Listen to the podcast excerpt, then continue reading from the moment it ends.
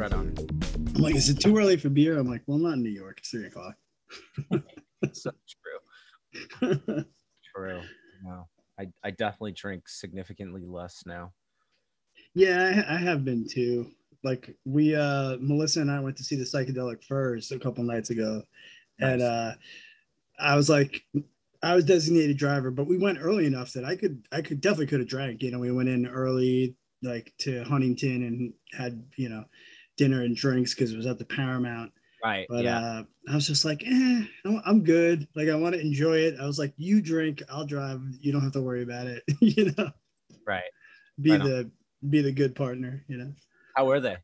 Oh, they were amazing. I was thinking to myself, I'm like, this dude's been singing Pretty in Pink for 41 years, and he still sounds awesome. I went to go see them like, oh god, what was it? Like 2000- 11 no no like 2013 i think mm-hmm. it, at irving plaza and i kid you not it's probably the most fights i've ever seen at a show in my life really wow because it, it was I'm a team crowd saying, like that. more than like madball slayer like fans like it was crazy yeah.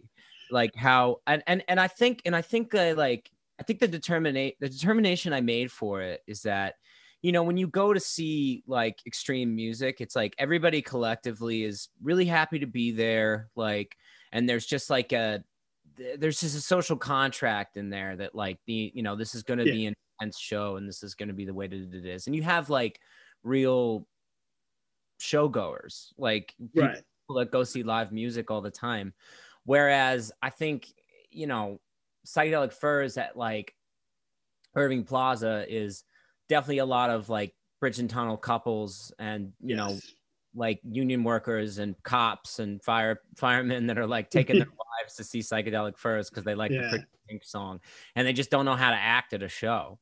Oh, and- it's so true. you know it's like somebody shoves past them or something and it's like turns into an all-out brawl but i could not believe it. Like it was like I- after a while i was like babe we gotta my my ex and i were there. I'm like we gotta stand in the back. Like this is this is violent Yeah, because next thing you know, like you're in the middle of like two like angry middle-aged dudes that hate their lives throwing punches, and you don't want to be a part of that. absolutely yeah yeah exactly. Yeah, it was a, it was a pretty tame crowd.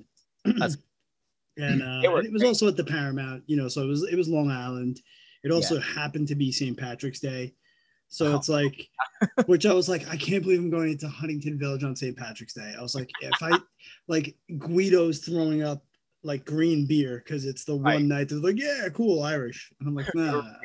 Normally I would stay home, drink red wine, and watch Netflix and be Right. none the wiser Exactly. but COVID kept bumping the show. Um, so it just happened to be on St. Patrick's Day. And I was like, all right, so we're doing this. you know, I mean, COVID's bumped so many shows now. It's like this whole week, which is kind of cool because my birthday is next week. So I was like, I've got like all this stuff going on show wise, which is kind of a good problem to have since we were stuck for so long not being able to do it. You know, going to see Touche Amore at Irving Plaza Sunday, uh, going to see Henry Rollins Thursday. Guys like, you know, on my Mount Rushmore of human beings I want to be like, you know, then I'm going to see Quicksand Saturday. oh awesome Yeah, so it's just I was like, all right, it is what it is. I won't sleep a lot this week, but I'm about to turn 44, and this is my fountain of youth. It's music, live music, nonetheless. So let's roll with it. well, happy early birthday Thank you, my friend. Uh, so let me give a actual introduction here. Uh, thanks for uh, hanging out. This is the Yeah. Nobody Speaks podcast. I'm Antonio Longo. I'm here with uh, Travis Bacon coming to me from LA. So what's up, buddy? How are you? doing all right how are you Uh, pretty good, thank God. You know, like the weather's warming up here in New York. I'm loving it. Um, I'm like, get me out of my heavy coat and my sweatshirts, please. I want to see the warm weather so I can hang out outside. And yeah it's just been a very, uh, it's been a strange winter here in New York. You know, uh, things are just finally starting to open it up, so it feels a little more normal. But uh, how's it been in LA as far as like things opening back up? things have been open for a while um you know it's like anywhere else it opens and then and then it closes and then it opens and it closes and everything we uh we took away the mask mandate recently, which I'm definitely enjoying, but kind of anticipating we're gonna go right back into that. Uh, Yeah. but yeah, yeah, exactly. but you know, it's been nice. Like I've same same here. I've been to a ton of shows in the last couple weeks, which has been awesome. Um, yeah. And yeah, it feels good. Feels good. Yeah. What, what what what was a, a good standout uh, show that you went to that you're like, oh, finally? Mm.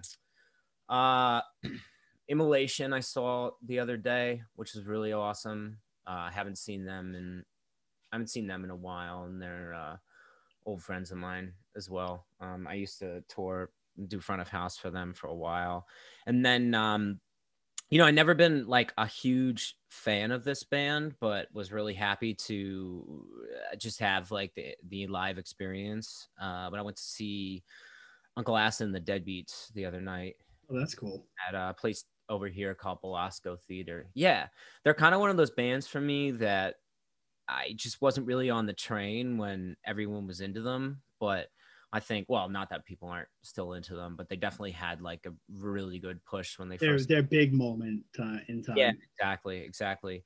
Um, but like anytime I heard it in passing, you know, I, I'm I'm I'm not like I I I I'm just a little choosy when it comes to that genre. Um, Okay. stoner rock, stoner metal. But anytime I heard it in passing, I'm like, okay, this band, this band writes some real songs. So it was cool being reminded of that in uh, live experience. So And it's always, always so much different live too. There, there are those bands for me that um, maybe I don't gravitate towards, toward gravitate towards like their records per se, but I know that they have something. And if they're playing live and it's a situation of people I want to see are going to be there, or there's another band playing, I kind of go in with that open mind. And there have been plenty of bands that I heard their records and I was like, yeah, this is cool. And then I went to see them live and I was like, oh, okay, you know and uh, to me that's that's that's the big test you know uh, when circa survive first came out with uh, anthony green coming back after doing saosin for a really short time you know like they just had that one ep with him. Um, my my ex-wife at the time loved them and i was like cool we'll go see them play. I was like whatever it's you know it's totally fine. I'm not to hate it. You know i'll go hang out. Um, and then he kind of came out on stage and uh, it was at the knitting factory before it moved to brooklyn so it was that Ah, like smaller room that's the was- tiny corner stage. I remember. yeah i loved that place Awesome. and um, you know, we kind of moseyed in from the bar. Um, he comes out, the band's putting on their guitars, the lights are low, and he just moves his hands out like this and goes like that. And the whole crowd moves naturally. They start playing, and the dude puts the microphone to his chest and starts singing, and I can hear him over everything. And I was like, oh, now I get it. you know, I was like, cool. And it was like a really great show, super fun experience and it even made going back and listening to their records better and you know then uh you know i got more into it but it was it was the, it was really the live performance that did it for me it was the night the atmosphere you know because i know you know i've been in a million recording studios in my day um and you know some big ones some in corners some in holes some in basements and i know you can make a good record you know uh but can you put your money where your mouth is? And you know, he was one of those guys that didn't. I was like, all right, cool. Respect. Awesome. Yeah, he's a good performer. I did. Um, I'm I'm not a huge fan of the band or anything, but he came over to a venue I was working at out here called uh, Moroccan Lounge, and I did front of house for him, and he was. I, he was just great. Like I just really liked him anyway. Just such a yeah, sweet, yeah. Yeah, I've, I- I've met him like once or twice. He's good friends with some of my good friends, and you know, no one's ever had a bad thing to say about him. He's just one of those guys that's just kind of, you know, doesn't let ego go to his head, even when they're as big as they are. And I was like, cool, you know, like good dude. Yeah. Um, you know, so uh, we we first met actually at a show uh, when New York started to open up again, which is Nitzer Ebb, um, which was my first time seeing them. Ah. Uh, and unfortunately, I mean, I didn't get to see the the full them, but it's still a great show. Um, you know, uh, Melissa took me out to that one. I was pretty excited for it because, uh, again, it was the first time. I always love kind of seeing a band I haven't seen before, you know, now after COVID, I kind of appreciate that a little bit more. And it's like I try not to say no to some things because Yeah. I one of my biggest regrets in life is turning down Tom Petty tickets to Nassau Coliseum literally like months before he died. And I'm like, fuck. You know, it's just one of those things and I'm like, God damn it. You know, like you know, Yeah. just as a, as a songwriter, you know, he's written uh, the way that that man wrote songs for me was just, uh, you know, the catchiness to it, the sometimes simplicity I always respected, and I, I was like, really wanted to see him, but it was just a lot going on, and boom, you know, like that, it was gone. So you know, anytime I get a chance to something like that, I'm like, all right, cool, let's go Yeah. um, you know, and uh, you know, for me, for me too, it, as I have opened my mind to like more and more music, you know, growing up a hardcore kid in in in New York, you know, it's like you were kind, we were kind of sandwiched into this this thing, and you know, growing up, you know, my mom was listening to you know the Beatles, Joan Baez, like stuff like that, Bob Dylan. Um, but then when I found music my own, it was more metal and hardcore. And then as I got older, I've you know opened my mind to you know my my favorite band is you know The Cure, so even that was different than what I was listening to hardcore wise. So um, you know when Melissa and I first met each other, we spent an entire like seven hours at a bar talking about you know David Bowie and Nine Inch Nails and Depeche Mode, um, and you know since then we've just we've been giving each other over the last almost three years like music back and forth. So that was one of those nights that was like this is her giving me one of her favorites. And i was like oh this is it was it was great you know? Those kinds of bonds are things that you know really make things uh, grow. So it was a super awesome night. Uh, they were fantastic even down a major member. And um, you know uh, you know you being in la well in california now you're you're home for a little while so i'm glad we got to have that connection and you agreed to hang out and do this podcast with me talk a little music. Um, as you know uh, you've kind of announced on social media that you've really been you know putting out there your music now that you've been scoring Mhm. um, so as someone who's been a touring musician in many bands um, and it's funny because you know I, I didn't realize i have seen you play before in black anvil at st Oh. vitus um, and then I've seen Black Anvil uh, after you, and you know, with my friend Gary Bennett from That Kill was Your Idols. actually before me. Yeah, Gary was oh Gary was before you. That's right. Yeah. Uh, Uh, Paul Gary and Raeph started that band. And Yeah, yeah. And then uh, I know my my buddy Mike D is just did a little run with them yeah. just now also. So I was like, oh man, I was like, we actually uh, we, we we share some other connections aside from my fiance. I was like, oh, this is pretty cool. I was like, I you know, I never put two and two together.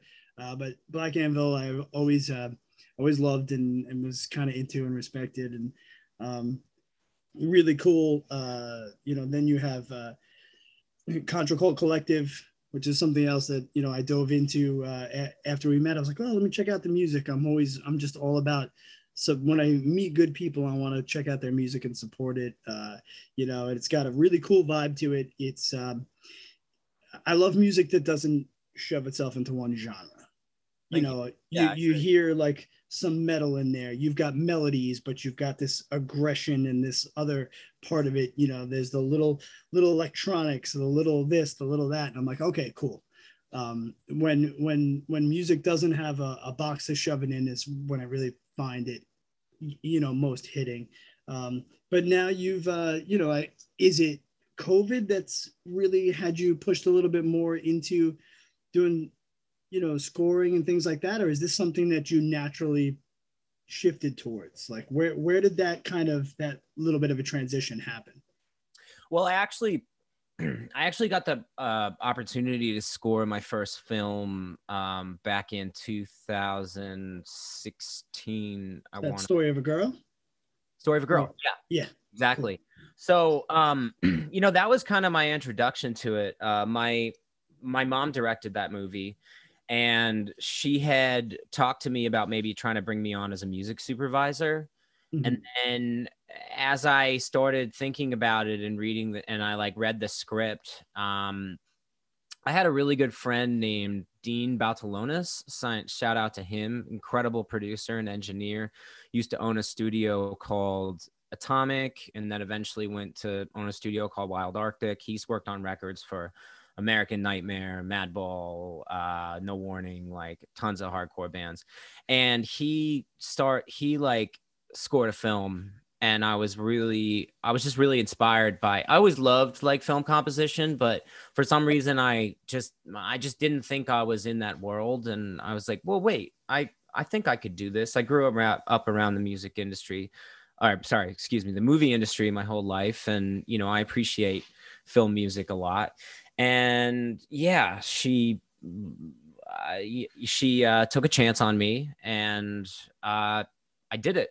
And you know i made it my own. I did was definitely like challenging way outside of like most you know kind of sphere of aggressive music or anything. But um, i was really happy with it. And then you know that just got me wanting to do more of it. And um, so you know i took uh, i definitely kind of felt not fell off of it, but sort of put it to the side when um, I was working heavily on Contra Cult stuff, we got a offer for a development deal through Roadrunner. So that just became my life's goal was like I'm gonna make this band work and I'm gonna make this band big and like you know I uh, this this is cliche but Trent Reznor you know is still w- probably my biggest uh I don't like to use this term inspiration I'm gonna say inspiration I don't like to use right. this title yeah. Um, Absolutely, yeah. Yeah. Um, and you know i wanted i want i want his life in the sense that like i think he has this really amazing balance that he can work on you know he works on nine inch nails and gets to tour with them and then also has this other side of his career and i really i really wanted that but i just wasn't uh you know the the contra cult stuff was just taking up so much of my time so my idea was all right i'm gonna make this what it is and then I'm gonna, you know, also pursue my scoring career. And yeah, that didn't go exactly as I had anticipated, as a lot of things do. And we kind of like just got started with Roadrunner and with release re- releasing stuff and playing a show. Um, in February of 2020 and then you know we all know what happened after yeah. that so yeah it, it definitely was an opportunity to kind of st- to start, you know, put pushing myself a little bit more into that. I mean, I had some other things going on. I actually scored like I did do the score of this this score I just released for Romance Isn't Dead, which um mm. is actually a uh it's it's actually like it's a porno. um it's from a super g- cool um alternative uh queer porn website called Aorta Films, and um, I did another I did another score for them uh, called Breathless as well, which is hopefully going to be released soon. So yeah, I th- that happened before pandemic, and then during pandemic, I mean, you know, I was still working on Contra Cult stuff, but I really wanted I I did you know I did have that I did have that conscious decision of like, okay, I really need to take this more seriously. Also, partially because I was bummed at myself for not trying to pursue more of it because I felt like I would, you know, I would just have more to do during that. Yeah. And you know, I was like, well, shit. Like, I spent I spent all this time and energy trying to make this band thing happen, and now nobody can really make a band thing happen the same way. And yeah uh, you know, I, I got to find something else to do. And it definitely put a lot of things into perspective. So I guess, I guess for that reason, I made the choice to take it equally as seriously as what I had going on. Yeah. Uh, yeah, I mean, it, I guess it's a little bit easier when it's something that you're kind of like writing and recording on your own, and the world is shut down. That you can kind of like really hone in on it as opposed to being in a practice space with band members writing songs or in a van touring. Um, uh, when you went to school for engineering and, and, and recording, was it anything in the back of your mind that was on your radar, or was that, you know, so you're kind of you're in that middle point, you know, like you went to school for engineering, you're you, you have that background in growing up in in film and movies but you had the desire to also write.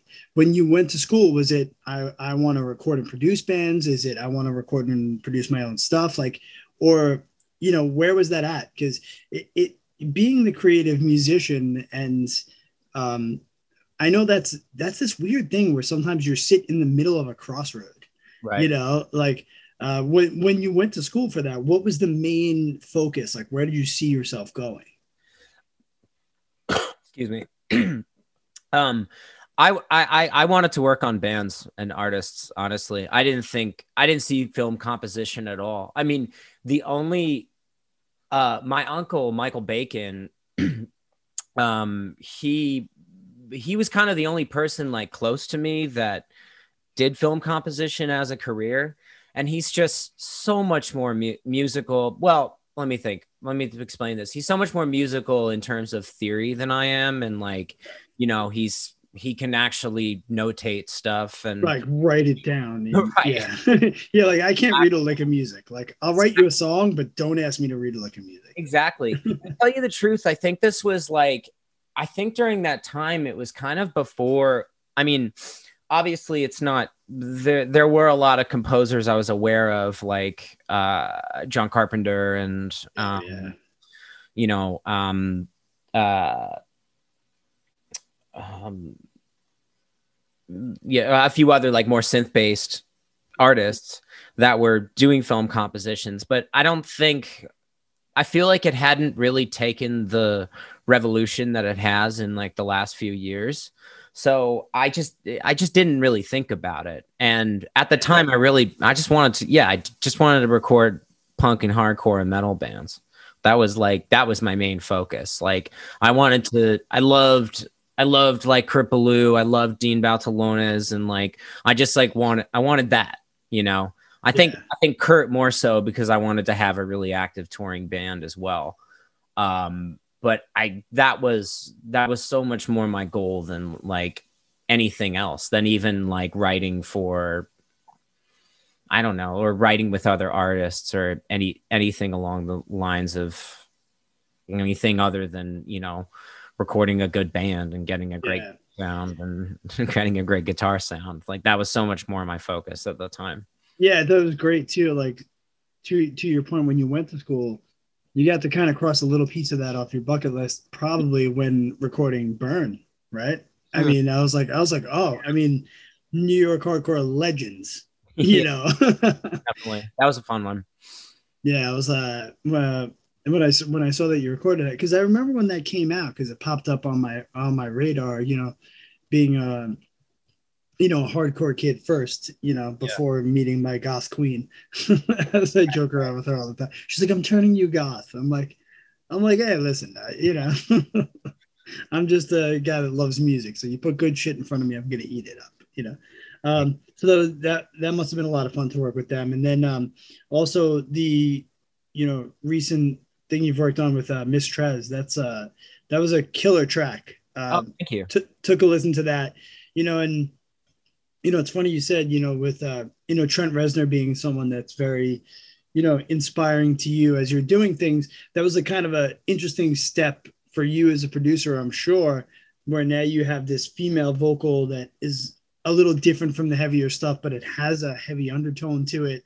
Um, you know, and and uh, you know, Trent Reznor being someone that not only scores films but you know co-writes with other people. I love how he expands himself outside of just what he is. I mean you know i was just um new up uh i don't know if you know or have met him or know of him but pete mills uh, uh yeah. yeah he was just i just um he's go he's on the previous episode of the podcast with his band the sweet kill. And um you know him also being someone that's a you know a producer and a writer we we we ended up on that Trent Reznor talk as well, you know, because he covered, uh, you know, Hurt, where he kind of blended that song with uh, with Fascination Street by The Cure. Um, and you know him being someone that's you know also producing other artists and stuff uh, that must have been a fun one for you it was a little bit of a step out of the norm uh, and it it really it it felt good that song. That song you know the the production you did on that record she sounds great. It still has this kind of dark beautiful undertone and and the aggression where it needs to be. So was that a fun project to work on? Really fun. I love working with uh miss trez. Tiffany is her name.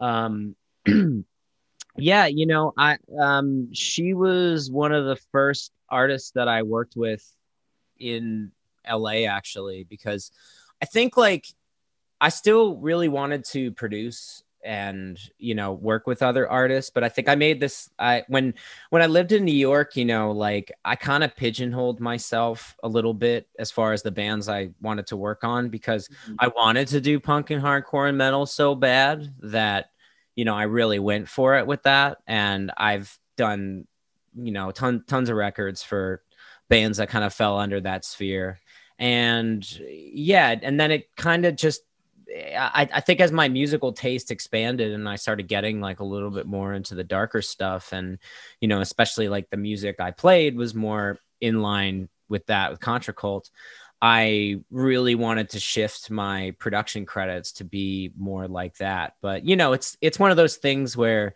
you stay in a place for a long time and uh, you just kind of get known for that and you know i just was i just getting a little tired of it like um, I wasn't able to work with a lot of the same bands because I would raise my rates a little bit. And, you know, I just think, uh, generally speaking, I think New York is a little bit more of a hobbyist place when it comes to playing in a band. Um, yeah. Obviously, it's really expensive, and there's just not a whole lot of music industry unless you do rap or pop or something, mm-hmm. Something along that lines. So yeah, I was like, I was really adamant about trying to find cool artists that wanted to do stuff like this. And I met her through my my girlfriend and uh, that was the first track we worked on together we did another one called warzone that's cool and then um, she's got one coming out eventually with me called ugly that i was really that i'm really stoked on too. And it's fun with her because she's super open to her sound and you know she gets specific about things that she needs and she wants and ways to be but like she's very cool. It, it it's it's really easy to work with her because she comes she takes my suggestions really seriously and she's not like you know she doesn't come to me like i need a song that sounds like chelsea wolfe or i need a song that sounds like um i don't know like yeah or even uh, like how trent worked with halsey yeah like I was I, I was like you know that that was definitely one of the surprise records of last year for me. I was like, wait a minute, and I was like, am I reading this right? You know, like yeah, uh, very very cool, uh, very cool marriage of two, you know, this kind of pop person and this, you know, and then Trent being that and that that click together I was like, whoa! I was like, this is awesome. Yeah. Uh, you know, that definitely just missed making my uh, probably top five records for last year. Um, uh, that was a good one. I actually bought that record on vinyl for uh, Melissa for Christmas. Oh, cool. yeah, as really we build like, build our vinyl collection. Yeah, he's really good at just like putting his mark on things, you know. Yeah, with that, he, like it's like he doesn't take it over, um. And but he he knows what it needs of what he's good at. Yeah, to give it something mm-hmm. without it like completely taking it over. Because it that for someone like him, it could be easy to take that over, you know. Um, and uh, what was I? Um, I was just listening to the other day. Uh, uh, Spotify randomly gave me this like, hey, you know, here's a playlist of like songs of 1997, mm-hmm. and and you know that's the year A Perfect Drug came out, and uh, it's why I was like, oh my god, I was like, I forgot you know, like kind of when that song came out, how just like how hitting and impactful it was. And then it was even bigger when I realized like how many years ago that was. I was like, God damn. I was like, I was like, it's yeah. it's still so relevant, you know. Um totally. Now, when when you're doing these these scores, now I know it's a little different probably on every project. Mm-hmm. Um, are there some that you got to see parts of the film first or was it just reading scripts um you know how how did that work how does that work Well, obviously for the adult content, there's not much of a script. So right. yeah. that. You know, it's interesting. Um a lot of times so what what I've gotten pretty uh what I've gotten pretty into recently, which I learned from um my friend Scott Hendricks, uh, previously from a band called Skeletonwitch. Um, we just worked on a he's he's a composer as well, and we just worked on a film together. Um, I can't give a name or talk too much about it, okay. but um, he you know he had the, the, he had this idea he he gave the suggestion he's like you know i work with this other composer I think we should write something uh, which he calls like a suite.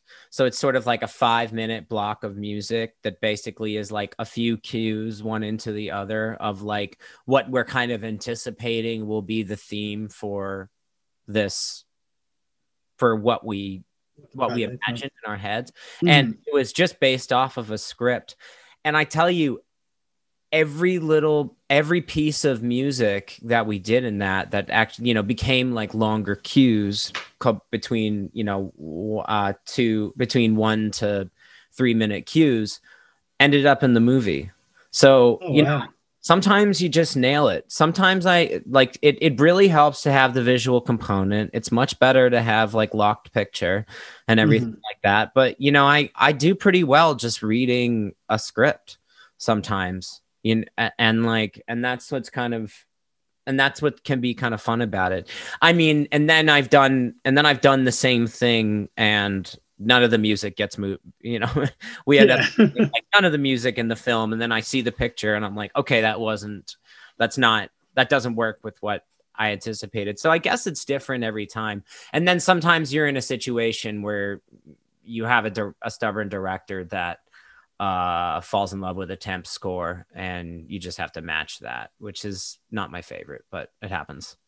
Yeah, um, it's it's something that I've I've always kind of, you know, to me on my on my list of dream jobs, I've always thought about like, you know, um, you know, writing songs for backgrounds of parts of movies, or even like even even like putting together soundtracks or like what songs would go with movie because I do have that I've always had a thing for that visual element of music. Yeah. You know, it's always been something that I've been drawn to. You know, yeah. I think the closest thing I've had to it thus far is uh, a song I wrote for a friend of mine, uh, Neil Rubenstein, who's like a stand-up comedian, yeah, slash musician. I don't know if you know Neil. Yeah, I, I, mean not personally, but I know who he is. Yeah, sure. yeah.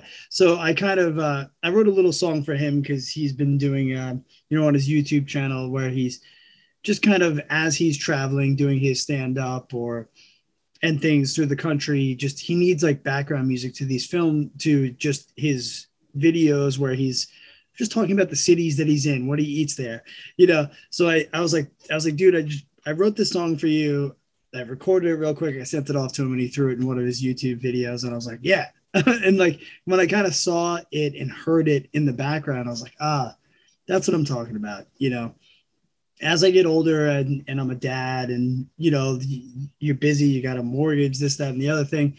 I don't I don't desire the the the touring as much anymore as I just desire the I want to add something to something. I want to, you know, just I, I want to create, you know, for the sake of creating and and and I miss collaboration because yeah. for the last decade, I've really mainly been just a, a lonely singer songwriter. It's like me and an acoustic guitar.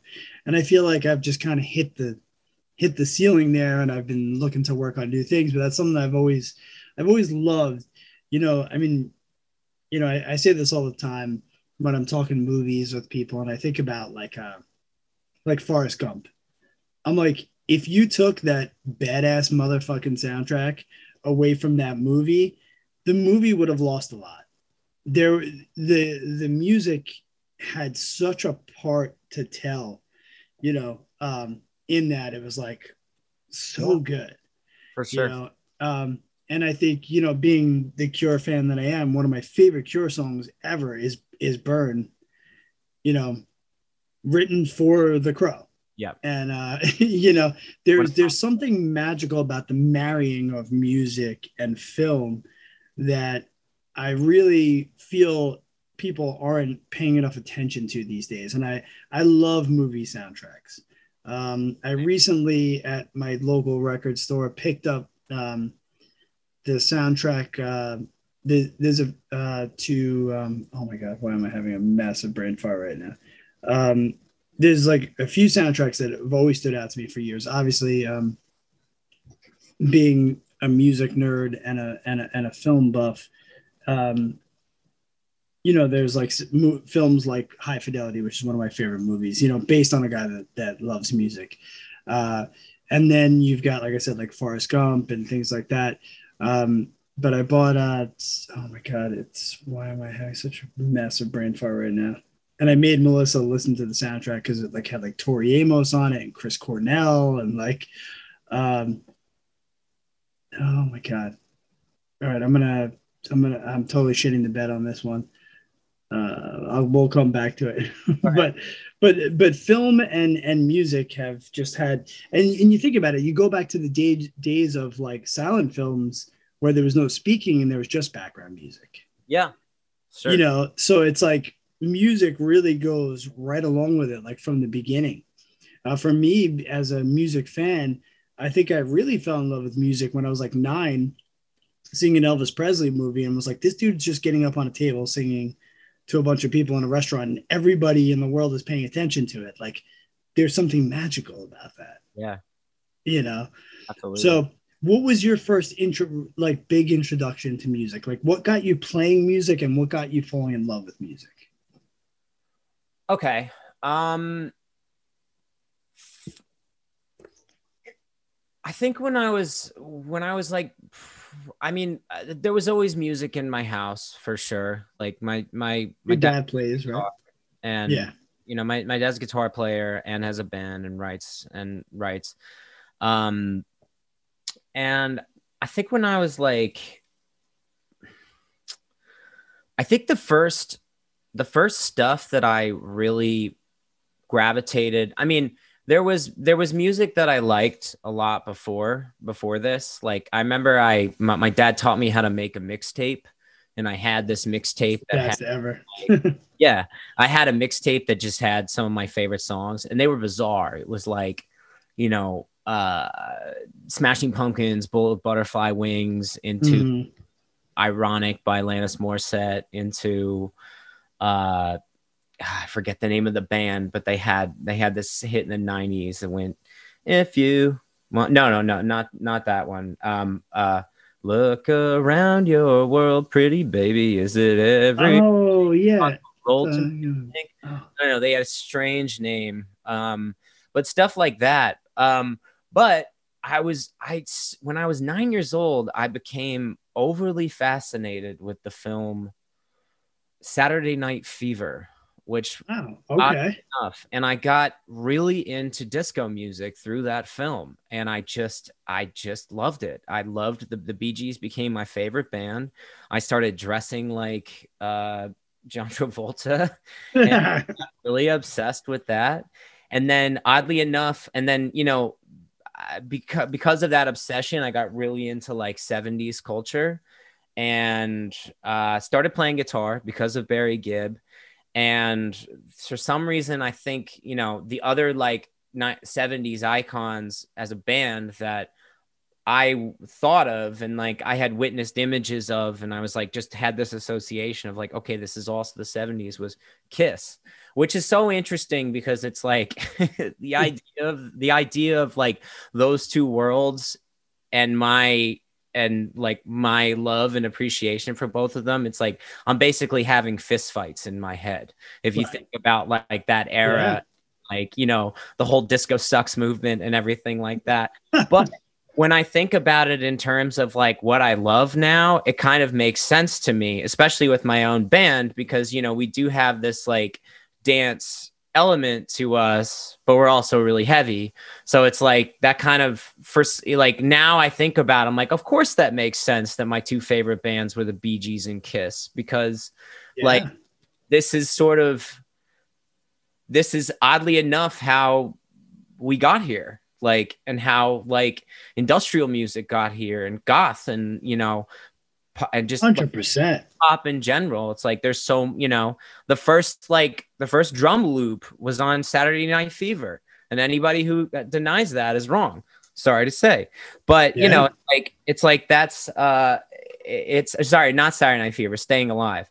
But yeah like it's it's interesting. So actually i'd say like that film was really like a big push musically for me and that's you know you know as as much as like the punk movement like talked shit on disco as the 70s were ending sure. you really wouldn't have it without the disco you know? Um because even even like earlier punk beats and earlier like clash stuff there's a dancey element to that. Big time. It, it it's not you know it, it differs from maybe the new york city punk but I mean, come on, the Ramones. If the Ramones don't make you bop your head, it's the first band ever really called a punk band and make you want to dance. Like you, you don't have, you don't love music.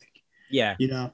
Um, so it's it's interesting, but it, it's it's funny as you talk about Kiss. Like growing up, I never, for some reason, I never got into Kiss, and um, my son's 11 now, and a, and a couple years ago, he made me buy him a Kiss record. I was like, I can't believe I'm buying you a Kiss record. you know, like, but I'm never gonna say no to him when it comes to music. Sure. You know, so I'm like, if this is something that's sparking something in you, then cool, I'm gonna fucking get it for you. And we were like sitting eating dinner, and I, I started busting out into I was like, I was made for loving you. He's like, Dad, I thought you don't like Kiss, and I'm like, I don't love Kiss, but that fucking song is catchy it's genre bending it's I, I can't i'm not denying that. You know i'd, I'd just be an idiot if i said it, I, that i wasn't um it finally came to me the soundtrack i was talking about great expectations. Oh yeah. Killer fucking soundtrack. I mean like i said tori amos chris cornell scott weiland yeah. uh, in some of his first solo stuff and I got that I got it for a dollar. And I remember listening to that soundtrack so much, uh, you know, when I was a teenager, um, and loving that movie because it was, um, you know, it was a very different film for the time. And uh, you know, movies have always been a, a big love for me. So I, I, I bought it and I put it on while I was like cooking dinner and I made Melissa listen to it. I was like, I was like, no, this is one of my favorite Tori Amos songs. you know, I was like, yeah, I'm a hardcore kid. I'm covered in tattoos, but yeah, I've seen Tori Amos live like five times. I'm not gonna, you know, player. Yeah, yeah, she she fucking rules. Um, but yeah, the the marriage between music and and movies is it, it is so deep. Uh, you know, yeah. just like you were saying with you know like Saturday Night Fever and things like that. I mean, you think about like the movie Grease. You know, like hey, also the, also written by the Bee Gees. Yeah, yeah. How, how do you feel about the uh, Foo Fighters Bee Gees record? I don't know it. Did they do a like they did a Bee Gees cover record? They covered, yeah. You dude, did, you got to know it. I I gotta find it. I mean, it so cool. I oh, mean, wow. I just I, I love that. I love that someone like Dave Grohl, who is known for a band that like really, you know, helped change music like Nirvana, going back and like paying homage to a band like the Bee Gees, I was like, that's so rad. Yeah, it's really good. I mean, yeah. you know, good, good, songs are good songs, and, right. and that's, that's, just the end of it. But the, the, despite the genre, and also like the Bee Gees had a really, uh, they have a very like before, you know, before Fever and and all their and their kind of like contribution to disco, like their early '60s stuff is very very like Beatles and you know yeah. very rock and roll. Mm. Um, so you know, I, I and obviously Dave Grohl is a music historian, is one of the great music historians of our time. So I that yeah. that makes sense to me, and I think that's really cool. I got to find that. I wasn't even aware. Yeah, it they they did um, uh, God, it was probably six seven months ago or so but it, it it's super rad and i even felt like it fell under the radar because um i saw it at my record store during um record store day and i didn't know what it was yet Mhm. I didn't know that it was the Foo Fighters, and I passed up on grabbing the vinyl, and then found out about it like three weeks later, and I was like, "This is amazing." I'm like, I had that record in my hand, and I put it down. I'm like, I'm so mad at myself. Um, but yeah, very very cool. Um, you know, again, somebody that's uh, just keeping it going. I mean, I, I kind of joke around about it all the time, and I'm like, you know, like when you know, there's that whole phrase like rock and roll is dead and things like that. And I'm like, I'm like, well, I don't know. Dave Grohl is still holding on to that. You know, he's got that thing where I mean now they've made a movie, you know. Yeah. Again, as we're marrying music and movies, Yeah. um, I was actually thinking about going to see it tonight because I'm Oh, like, it, it's definitely it, it dabbles in the you know kind of cheesy horror movie genre, which I love. You know, like the whole aspect that they're going to record their record and it's haunted, and I'm like, dude, that's right on my alley. You're marrying music, horror, movies. I'm like, you know, talk dirty to me. it's fun. I enjoyed it. You know, I, I, it, it's funny too. Like, I think a lot of people, and I sort of had the same reaction at first. I'm like, wait, why, why the Foo Fighters making a movie? And then, you know, I, I, I kind of started thinking about their career and like when, and their music videos and stuff like that. And like, naturally, this makes sense. You know, they've yeah, their videos were cinematic from right out of the gate.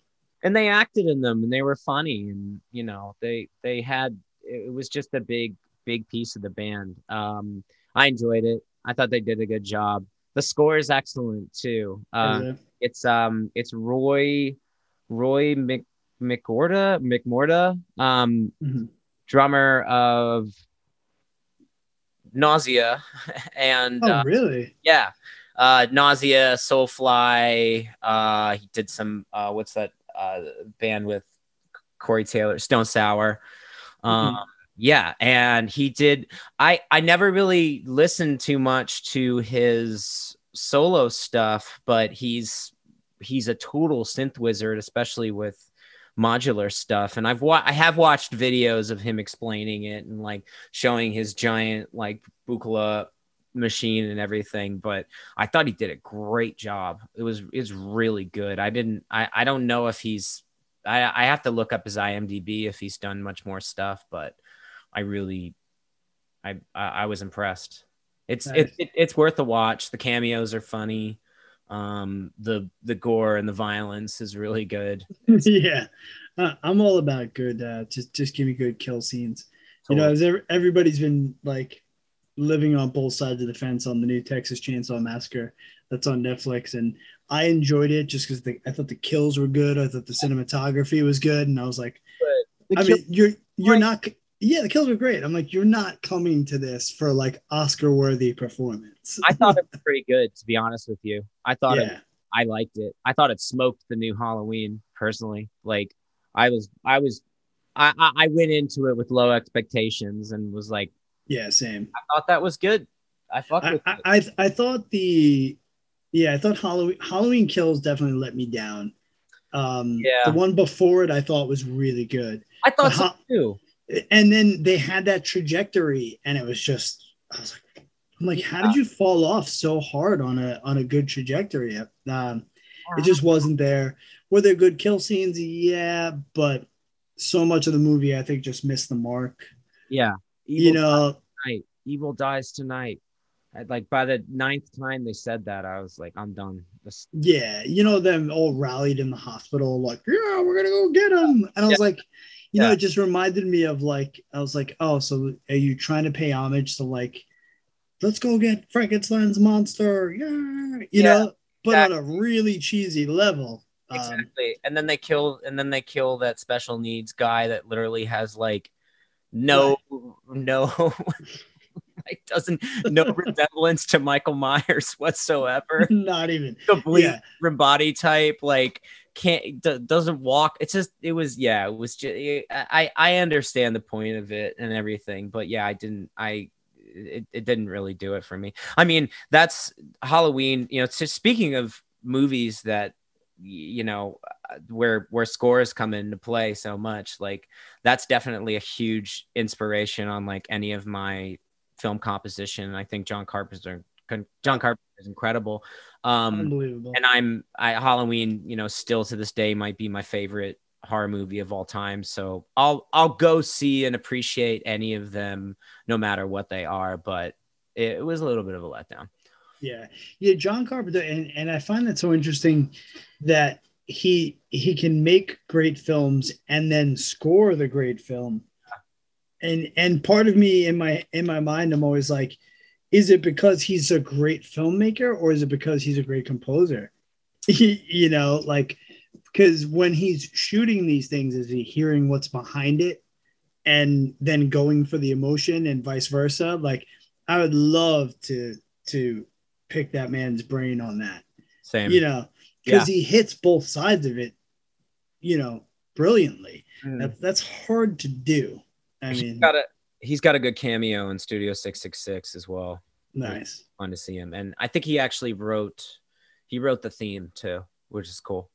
Oh yeah, I mean yeah, I mean that just says something. If Dave Grohl is is like releasing like writing aspects of music to somebody else, yeah. it's got to be somebody that you know he feels can really kill it.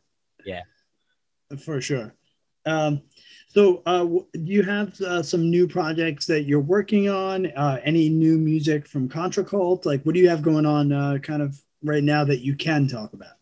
Um, I have another score coming out uh, for another um, adult film that I worked on with um, another great filmmaker named Max Disgrace. Um, the film is called Ruptured, and uh, it's super. the The film itself is really cool. Um, it's I guess they I it it it it's a you know porn horror horror porn I suppose you could say. Okay. And um, I loved, I really, really loved working on this score. It's probably one of my favorites. So I'm releasing that April 15th um, through my uh, personal, my personal Spotify page, which is uh, Svart Sounds. So S V A R T Sounds. Um, and then I have another uh, another one I'm gonna do after that called Breathless. Um, I did just finish a film that I'm really excited about. There's no release date for that um, with my friend Scott, and then um, we have another. Uh, Contra Cult has another record in the can. We released a couple, two singles from it, pretty relatively recently. One's called Plunge, and the other one is called Meek. And we're hoping to get our full length out by the fall. We're still debating if we're going to work with certain label, a certain label, or and or release it ourselves. So we're kind of uh, waiting on that. And yeah, and then a couple more films uh, booked for the year that are still, uh, you know, still still little too fresh to give names on or director. Yeah, yeah, for sure. Like that but no, it's great. It's great that you have stuff kind of like, you know, queued up to to to work on. Um, yeah. Keep that creative juice flowing, and um, again, it, it's an art that you're, I you know, in all reality, is still in the infant stage for you. So it's pretty awesome to to kind of see like where that where that can go is pretty rad. Uh, you know, again, I've always, uh, you know, you're you're marrying two things that that make perfect sense um, you know and you have that background in both which is uh, you know giving you that that little bit of a a push per se but uh yeah i mean i'm, I'm excited you know with uh even for the contra cult uh, new stuff um hoping to see you drop that record i'm hope you make it to new york for a show oh me too know? yeah um you know uh you know growing up you know uh, as you know, well, I mean, you were technically you were born in California, right? I was, um, but like, but mainly grew up here. On, it was when my folks were on location, so I definitely right, right. Consider myself more of a New Yorker. You know? Yeah, yeah. You know, I, am a New Yorker that Papa had an argument with me about me about that, but oh really? That's funny. Some some some purists feel differently, but that's that's how I feel, and I'm sticking to it. Yeah, yeah, for sure. Um, yeah, I mean, maybe I, I, you know, born and raised in New York, but every time I step foot in California, I'm like, this is where I want to be. Um, you know, uh, I'm, you know, Melissa and I are, our, our future is definitely California. Awesome. Uh, you know, uh, eventually that's just, it's just so much more of, I think kind of just where I was at. I mean, at, at 17 on my first like real tour that I was ever on, when we got to California, I, it was very eye opening for me and very, uh, I lived there when I was a very little. My sister was born there, actually, my younger sister, but I was like a year old. Uh, right. My mom said I was like belly flopping on a skateboard before I could walk. and and all I wanted to do was like go out on like Sunday afternoons when all the low riders would come out, and you know. Um, so uh, you know, I'm looking forward to you know, and definitely this summer, uh, Melissa and I are talking about definitely an LA trip. It's it's it's it's uh it's due. We're both due for one. It's been awesome. a while, so we'll have to uh, we'll have to hook up and. Uh, yeah, yeah, yeah. Hang and get some dinner. But like I said, you know, my my last episode, uh, you know, Pete Mills of the Sweet Kill, um, uh, you know, another great, great producer, songwriter. If you haven't heard that record yet, Darkness, definitely check that one out. Uh, I think you'll dig it uh, for sure. And uh, you know, that's where I, I keep getting stuck. I'm like, ah, you know, like right now these days, so much of the bands I'm listening to and just the feel that I'm looking for is all in in California. And I'm like, New York, I love you, but you're killing me. Yeah. and everyone's like, well, the traffic is just as bad in California. And I'm like, it's not just the traffic. It's yeah. Yeah, exactly. I'm, oh man, it's it's you, it's you live with it. It's the same. It's like it's like complaining that the subways are crowded. You just figure it out. Yeah, yeah, oh, absolutely. Um, so um, you uh, what what else do you have now? Your studio uh, mm-hmm. for you as far as as recording. Where can people kind of locate that for you? Um, that's in my apartment out here in LA. Um, a, it's, you know, I can't really do a full fledged metal band in here, but um, yeah, hard to hard to put those uh, rack toms in an apartment. Probably. um, you can visit my website though, uh, Svart Sounds, so S V A R T sounds.com. And um, yeah, if you're looking to do something, shoot me an email. Um, you know, I'm a little, I'm like just a little more uh, choosy about the production side of what I do, but um, I definitely like to meet new artists and look for new artists, especially, especially people that you know w- really want to think outside the box and aren't like aren't prone to uh you know i want my band to sound like this other band or something yeah yeah anything that's kind of outside of that, I'm definitely still really interested in doing. And occasionally I'll take like mixing and mastering jobs on the side if if something comes along. Yeah, something you like and you're like, all right, I got I got a little block of time I'm open with, yeah, you know. Exactly. yeah.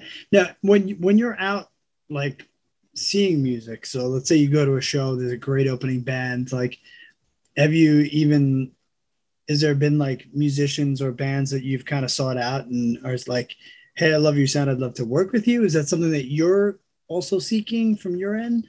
Definitely. Yeah. I mean, you know, just just like innovative artists and people and and you know, something something a little different is is always a good one. Um I haven't really made that connection too strongly yet, like from seeing a band out mm-hmm. here, but definitely definitely a couple people that I've like put some feelers out for.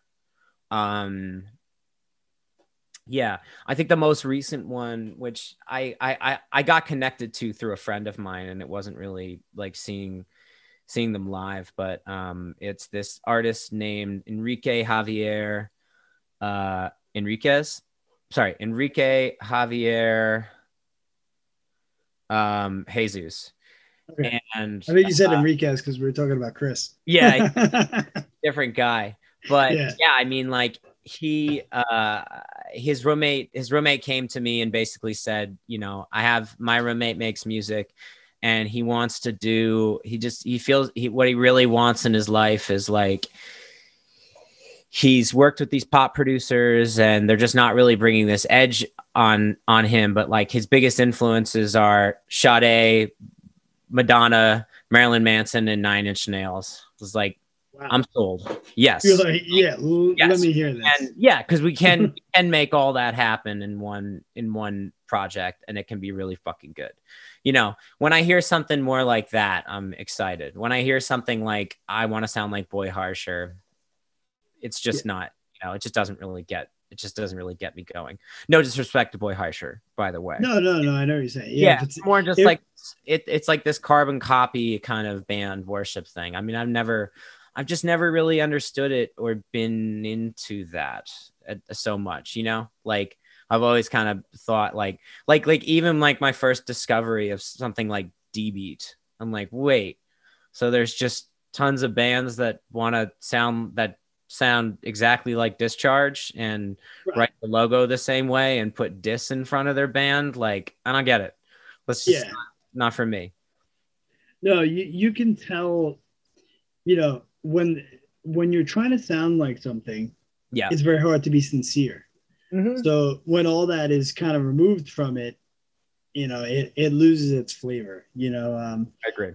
and uh that's where that that's where things go awry i mean you know for for as much as i'm always looking to discover new music i 100% skip past 90 bands before i find one you know because there are those there there are those carbon copies. There are those i've even left bands that i've been in because the conversations started to go more towards i want to sound like and i'm like no yeah. You know, like whatever. I don't I, don't give a shit. I'll say it. Yeah. I I was I started Taking Back Sunday. Did we sound like Taking Back Sunday does when I was in the band? No. But when the conversations were let's wear skinny ties and we want to sound more like Saves the Day, I was mentally checked out. I, I don't I don't play music to sound like anybody else. Yes. Yeah. You know, I play music to to tell a story and to to share something musically you know um, so it's like uh, listen you know i'm not trying to trying to shit on those guys but at the same time you know as a 20 something year old i i want my mark to be my mark. I i don't want it to be a, someone's carbon copy. For sure.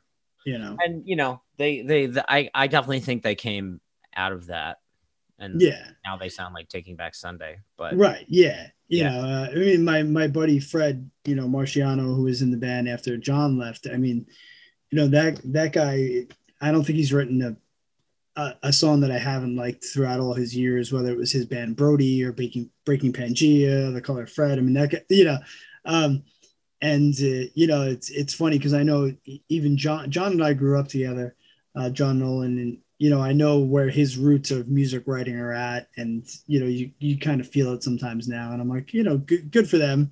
You know, I'm not trying to knock them necessarily, but it wasn't the road I wanted to go down at that time. You know, I was like a little more heavier and melodic as opposed to poppy and melodic. Right. Um, but you know, to each his own, and you know, I'm I'm a different person. They're a different band, so like kudos to them. You know. But um, I really appreciate you hanging out with me uh, yeah. on a Saturday afternoon, talking shit about music and movies. Uh, yeah.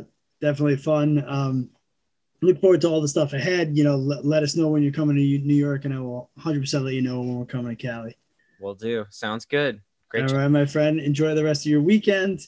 Um, and uh, again, thanks for being on the Nobody Speaks podcast, where I started this podcast because I wanted to stop fighting with people and talk to people about things that I love, like music and movies and and just life, and not argue about politics. So this was a fun time. Awesome. All right. Thank you. No problem. Take care. Be good. You too.